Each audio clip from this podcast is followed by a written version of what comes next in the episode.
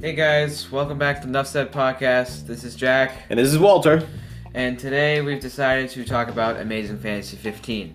I'm sure you guys know what Amazing Fantasy 15 is, but if you don't, it is the first appearance of Spider-Man and Peter Parker. Um, Yeah, it was uh, one of the first ones that Marvel had done.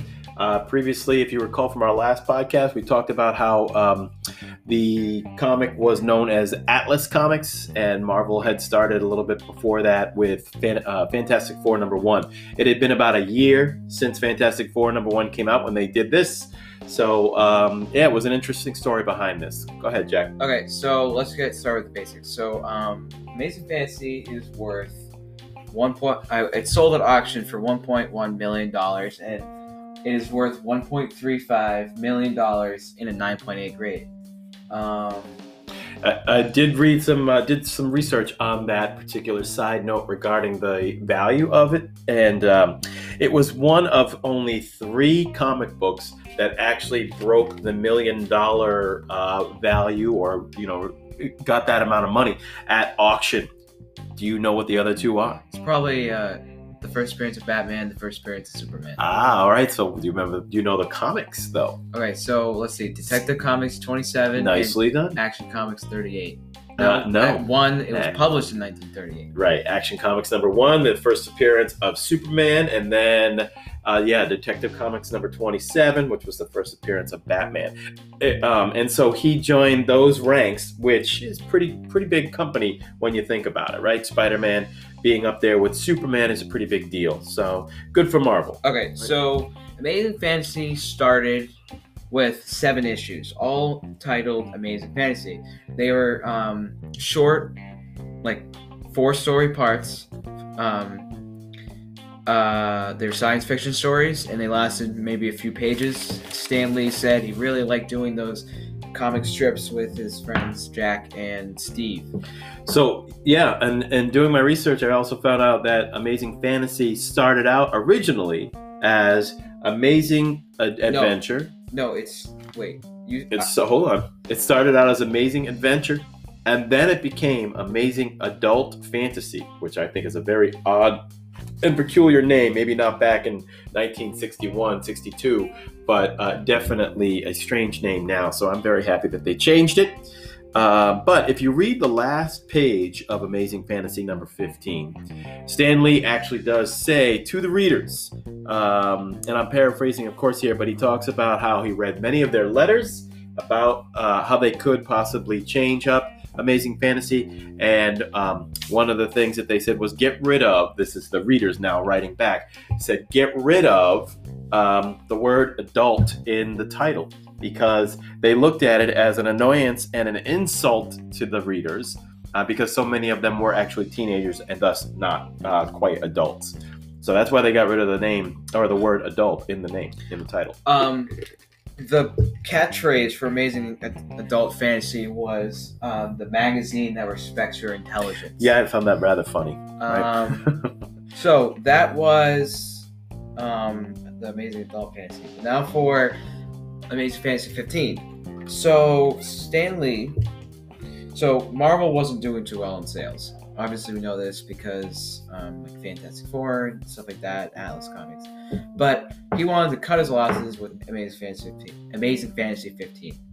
So he just invented this character named Spider-Man because he was typing for something and he had seen a fly on the wall and um, he thought it'd be cool for a superhero to um, be able to stick to the wall like that and that, that became spider-man he eventually um, pitched it to martin goodman who is the founder of timely comics and i guess you could say the marvel uh, uh, the founder of marvel comics and martin goodman hated it but Stan Lee did it anyways because they were canceling the magazine anyways. So Well, it was that that last episode, or sorry, last issue. I always want to call them episodes. It was that last issue, and that's when Goodman finally said, "Fine, you can do it, but you're doing it in the last issue."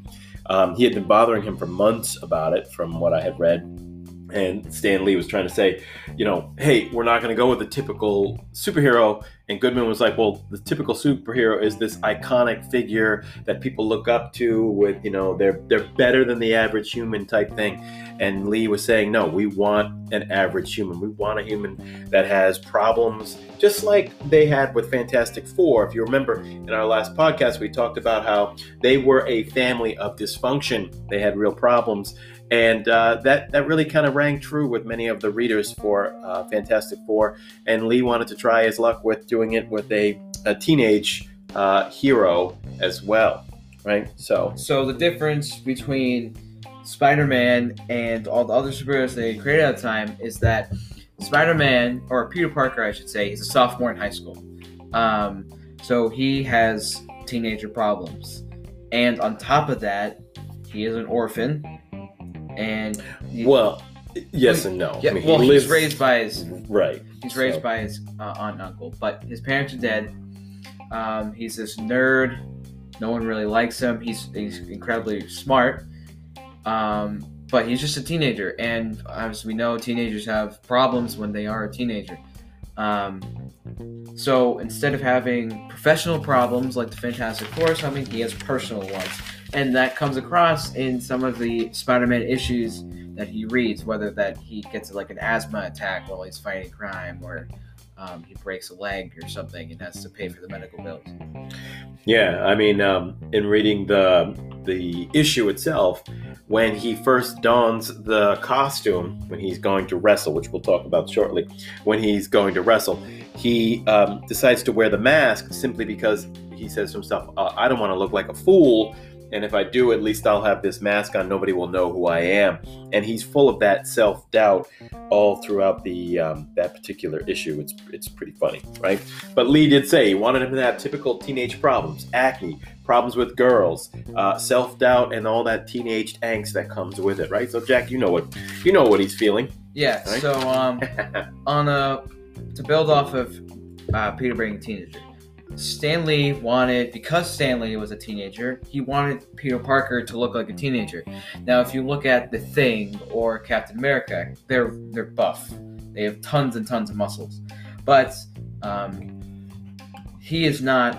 He's he's 15 year old. Um, so he first gave the assignment to Jack Kirby um, but then he made Peter look way too muscular, so then he gave it to Steve Ditko. Uh, those two actually did the cover, and we'll talk about the cover in a second. But um, St- Steve Ditko made it um, made him look more like a teenager. Right. He did all the artwork in the pages of the issue, but um, Kirby actually ended up doing the artwork. Um, it's mostly because Stan Lee trusted uh, Jack Kirby to do the cover art for pretty much all their magazines, and so he wasn't going to rely on anybody else, even somebody like Ditko, who, as you know, is pretty famous in the um, comic book world. But um, yeah, so it's Kirby doing the cover, Ditko doing the artwork on the inside, and then uh, Stan Lee doing all the plot work with the uh, various dialogue and so forth and so on. All right, so would you like to talk about the cover? Because the cover is very important. I'll let you. I'll let you cover it. Okay, so No pun intended. as we know, Sorry. the cover is um, extraordinarily famous. Everybody that is that collects comic books, whether they collect all DC or they collect all Marvel, they know what Amazing Fantasy is. Um, they've done a number of variant covers in certain issues of Spider-Man, um, but it's it's basically famous. One of its most famous qualities is its cover. Can I be honest though? I would not have known that that was the first uh, appearance of Spider-Man, and um, that that was the cover that was the first appearance of Spider-Man. Even as a kid, when I did my collecting, I just didn't know that. So it wasn't until you uh, bought the poster that you've got in your room that I even knew that that was the copy that first showed Spider-Man. Of course, on the cover it says "Introducing Spider-Man." Huh. Yeah. So, So- if you look at um, the cover, Spider-Man is swinging from a building, carrying a man off the ground in a good way, not a bad way. But there's a speech bubble saying they Though the world may mock Peter Parker, the timid teenager, it will soon at the awesome might of Spider-Man. Marvel at the awesome might of Spider-Man. Yeah. Yep. Uh, so as a, it's twelve cents.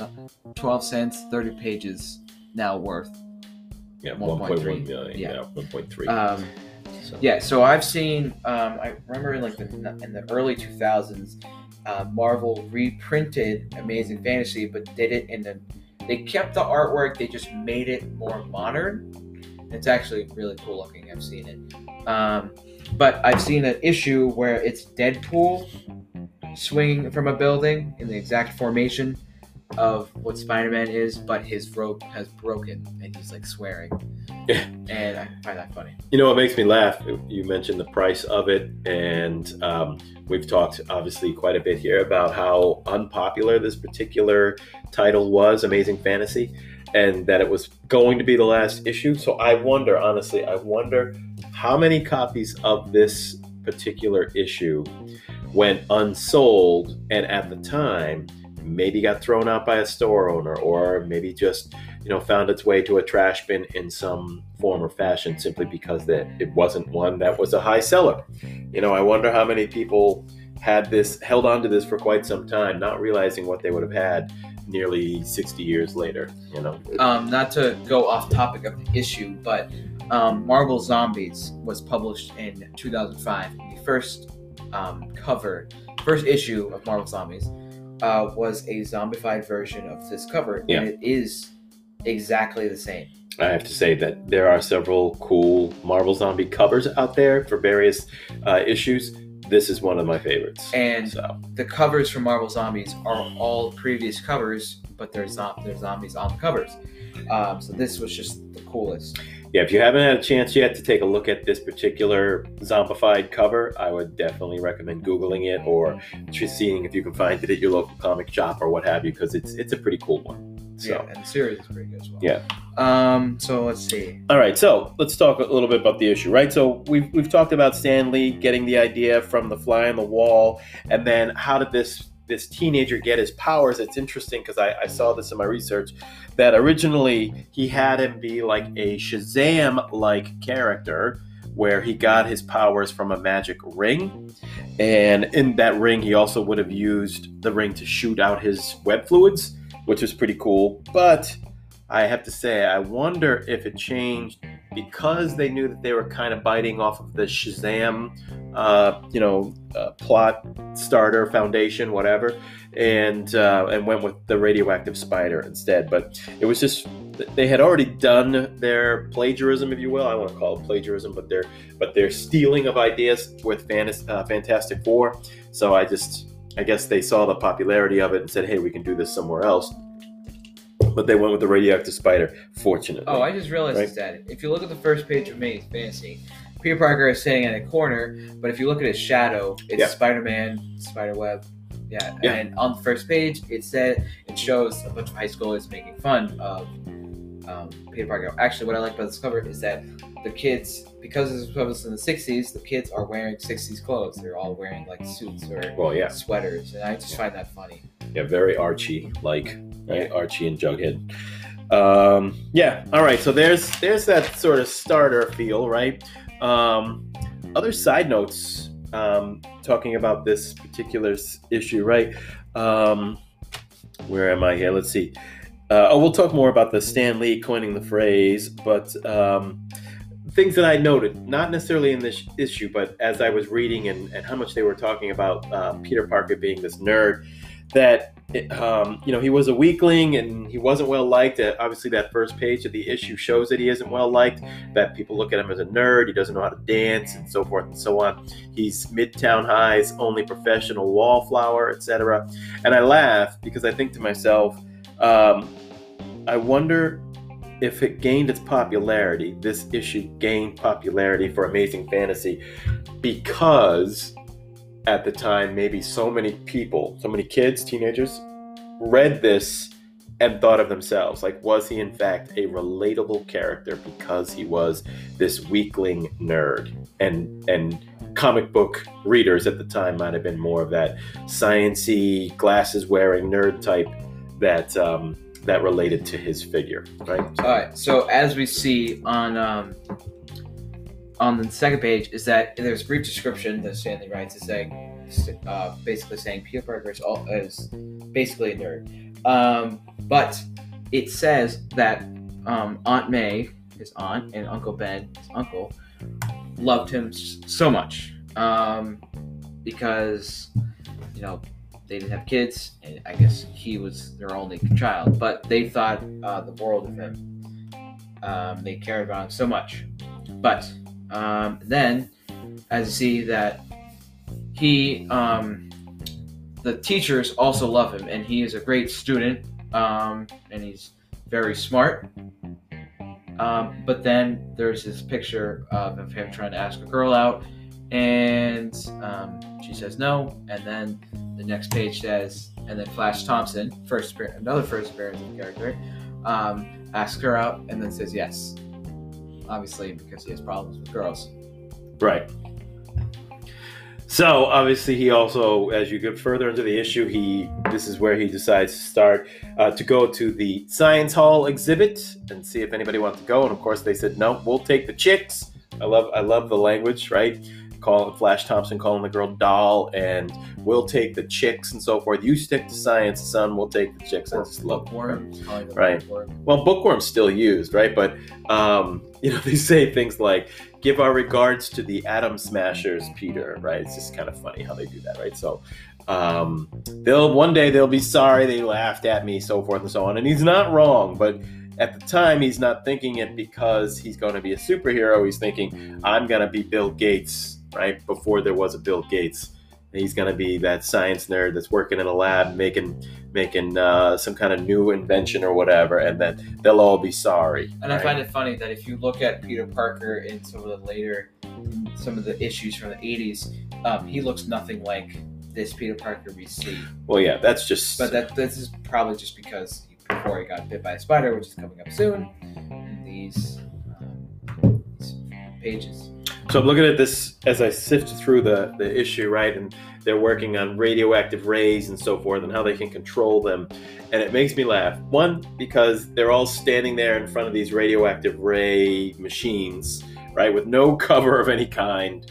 And uh, no protection of any kind, so forth and so on. They're not behind any lead walls or anything like that.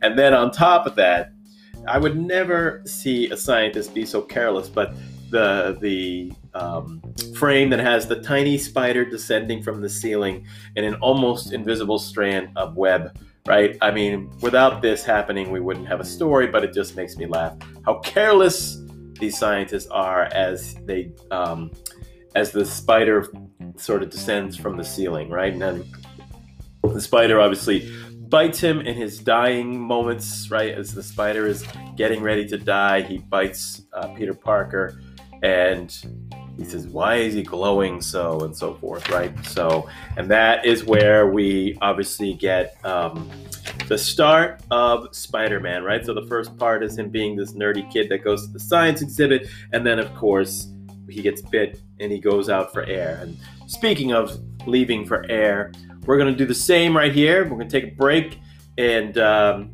you know, have you guys come back right after these commercial messages.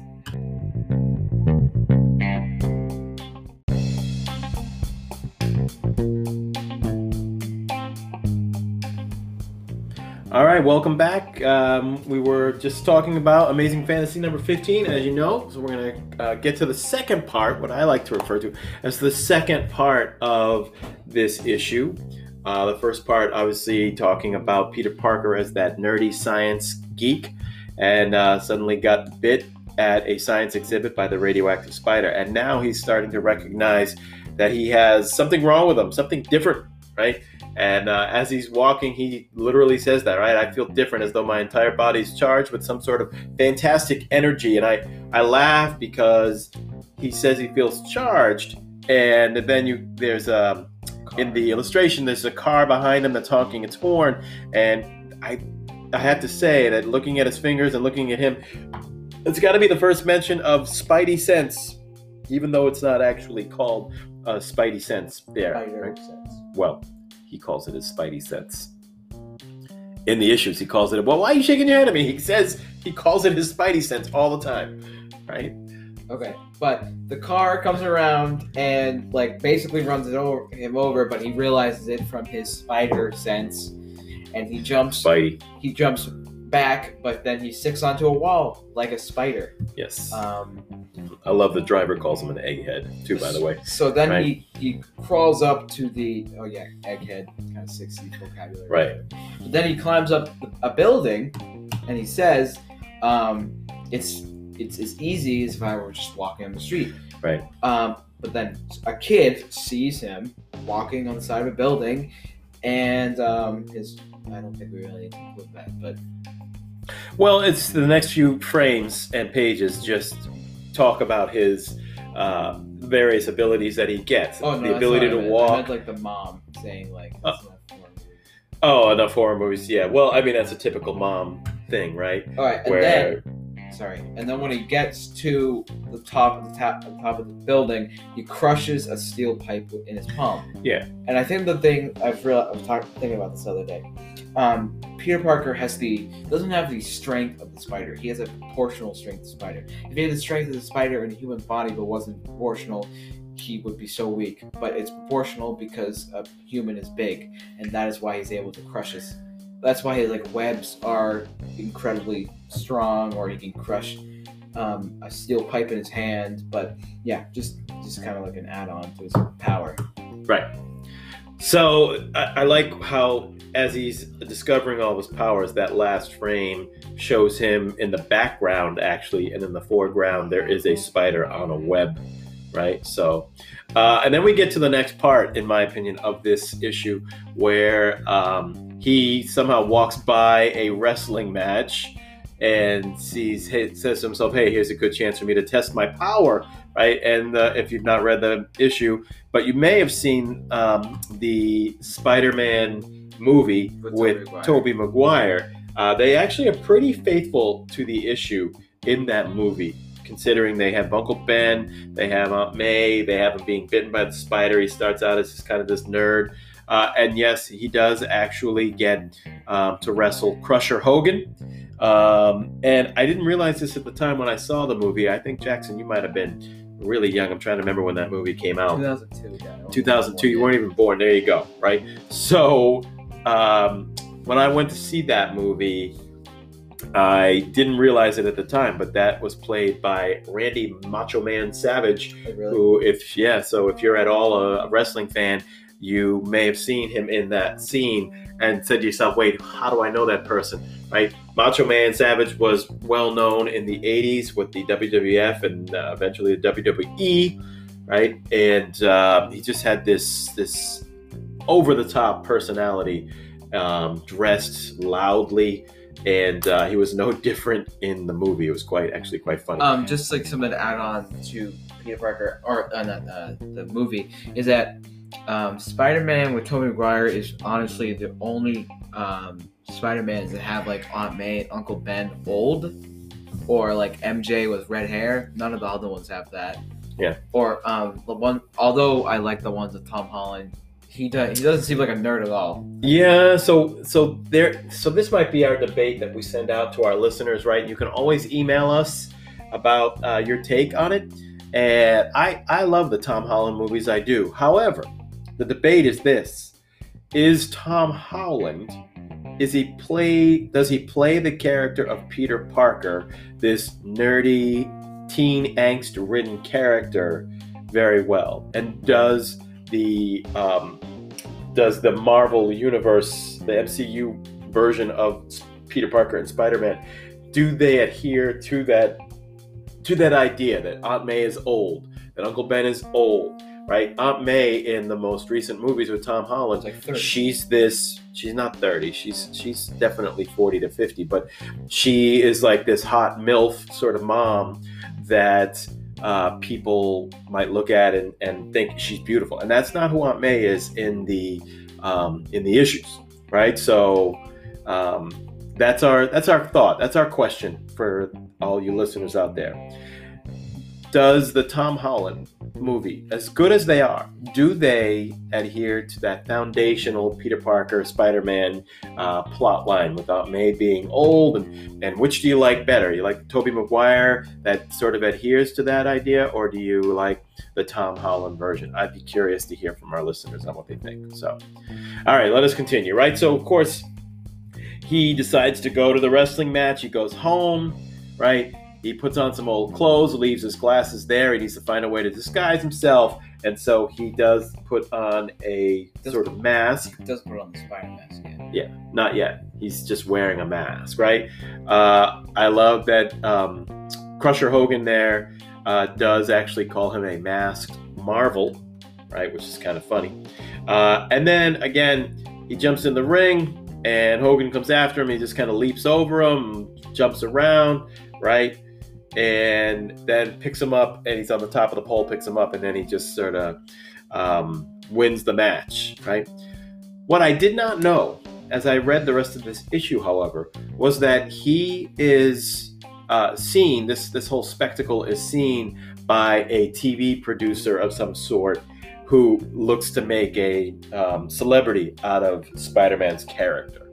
Right? Yeah, so he gives him money, um, and then then Peter Parker goes home, and he di- he makes the Spider Man, or actually he's thinking to himself that uh, he can't really tell anybody about a. What? Okay, um, no, scratch that. He says since I have the powers of a spider, he'll make a spider costume, in which his red and blue costume with the webs um, is born. Um, but then, yeah. But then Aunt May walks in the room and kind of still treats him like uh, like a baby, like a, a weakling.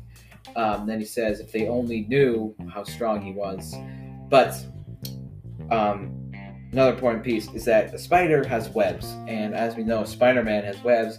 But he um, he makes this little device that shoots out the webs um, out of his wrists, and they're incredibly strong. And he does the thing with his finger, Mm-hmm. um, and then he becomes Spider-Man. And what I find interesting is that in this issue, he under his armpits he has um, the webs, like a glider. Right. Yeah. So and it's not really added anymore, but yeah. Uh, So uh, in the issue, part two starts, um, and I find that interesting, right? Because I feel like this is maybe part three. But uh, he makes it to the stu- studio and starts doing all kinds of craziness, right? Walking on walls and shooting his webs and so forth and so on. And people love him. And then, of course, again, that Tobey Maguire uh, film version does stick to the um, the next piece when he's leaving the studio. It doesn't stick to it with the TV studio part, but as he's leaving the wrestling match in the movie, um, a man that's stolen all the money runs, and Pete decides not to stop the um, the criminal, right? And the cop kind of gets mad at him, and he says, "Hey, whatever." I'm going to be rich and famous, and so forth and so on. Again, I didn't know this. I, I I'd never read the origin story, so I did not know that he had become like this world famous, you know, TV star before becoming Spider-Man. Um, you know, the, the the the hero, right? So, uh, so we get into the next part, of course, where a a robber has been cornered in a warehouse, an old warehouse, the Acme warehouse building. I love that on. name. in one of the frames is that um, there's a cop that tells Spider-Man that if he had only tripped him or stopped him, That's true. he would have got not gotten in the way. But then Spider-Man walks away. He's being arrogant. Yeah, arrogant. And, And he says like, "I've got better things to do." right. Obviously, we'll we'll get back to that. And so, uh, yeah, he thinks nothing of it, right? I love the foreshadowing there without realizing it is foreshadowing. But he does go to help um, with the robber because he also hears that Uncle Ben, um, Uncle Ben has been um, shot, right, and murdered. And then as he goes to stop this robber, he realizes it is the guy that. Uh, the robber or from earlier in the episode or issue i always say if episode uh, that is the guy earlier in the issue that ended up getting away And if he'd only stopped him, maybe he wouldn't have um, shot Uncle Ben, of course, right? The idea that that he could have saved Uncle Ben's life if he had stopped the man earlier. So, and then the issue ends with him basically walking away, feeling bad for himself and what he could have done, and so forth. And it's where the famous tagline that Stan Lee writes in that last frame. Um, I forget exactly how the wording goes, right? But with great power, there must also come great responsibility, and it's been used uh, numerous times by a variety of people. So uh, there you have it. You know, like I said, over 60 or almost 60 years later, you've got Spider Man with multiple movies and TV shows and action figures and so forth and so on, just becoming one of the most iconic um, characters in all of comics, right? The rest of the issue, of course, goes with a variety of stories. The Bell Ringer, um, which is a very odd story, and then Man in the Mummy Case, also a very odd, odd story, and then finally ends with the story of um, I think it's Martians Among Us. Yeah. So, but I, I also like to point out that in that issue, the fan page is where Stan Lee first talks about changing the name of Amazing Adult Fantasy to just Amazing Fantasy, and uh, that they're gonna they plan on answering a lot of the fan letters and so forth. I just thought this was always an amazing piece. When I read comics back in the '80s, um, I remember seeing a lot of fan um, commentary. And uh, you never read that? It's a, yeah, you I should read re- it. I read the other the letters in the eighties. I haven't read this though. Right. And yeah, I mean, he talks about they're gonna have Spider-Man appear in a um, in a monthly mag, Well, and that there would be two Spider-Man stories uh, per issue, right? And obviously, they're, they're not like that anymore, but that's what they were saying, right? so, so- I think to add on to that, um, Stan Lee had put that in um, the he had put that in I think what's called the Stan soapbox. We'll call it that because that's what it's called in the eighties. But um, he completely forgot about him for seven months, uh, and then he realized he probably had read in Amazing Fantasy that he had promised an ish a, a mag. So he made the adult, not adult, the Amazing Spider-Man. Well, I'll also tell you, I excuse me, I read um, that Martin Goodman saw the numbers uh, a few months later, the quarterly numbers, and saw that Amazing Fantasy had done so well, and that's where um, Amazing Spider-Man got his start. I also read that um, well, Martin Goodman hated it at first and hated the idea at first, and then after he realized how successful it was, he took credit for it. Oh, I hadn't read that, Um, but but why let's not? I mean, he is the uh, owner of the mag. Yeah, So- so, I think um, Amazing Fantasy doubled Marvel's doubled Marvel's sales um, with that issue. Um, yep, and then uh, Marvel became so famous with all these superheroes they creating that the Silver Age of comics, which was the age of comics at the time, was changed to the Marvel, or not changed, but kind of nicknamed the Marvel Age of comics. Mhm. Uh, yeah. Yeah, it's a, it's definitely one of those sort of beginning stories that you don't realize at the time any more than you would with some of the things that we that we see and talk about and so forth today, right? But uh, but definitely one worth mentioning. So that's our uh, that's our take on Amazing Fantasy number 15, or the first appearance of Spider-Man. Uh, our next issue, we're not quite sure where we're going to go with it. Um, 10, 39. Who's in that? Iron Man. Oh, is that the Iron Man issue? Yeah. All right. Well, maybe we'll, maybe we'll do X Men or. Yeah, we'll, we'll have to we'll have to talk about it. I mean, we don't have to go with the first issues, but um, you know, the first appearance issues every month. But I, I definitely that's one because Iron Man obviously such a popular character, especially these days with the MCU. Um, but we will definitely, you know, figure out what we're going to do, and maybe we'll send out a quick little um, two minute podcast just saying what we're going to talk about and, and where we're going to go with that story. Anyway, thanks for listening. Um, we look forward to seeing you guys next month, and um, just yeah, stay with us. Yeah, make sure you listen. Thank All you. right. Bye. All right, thanks. Bye.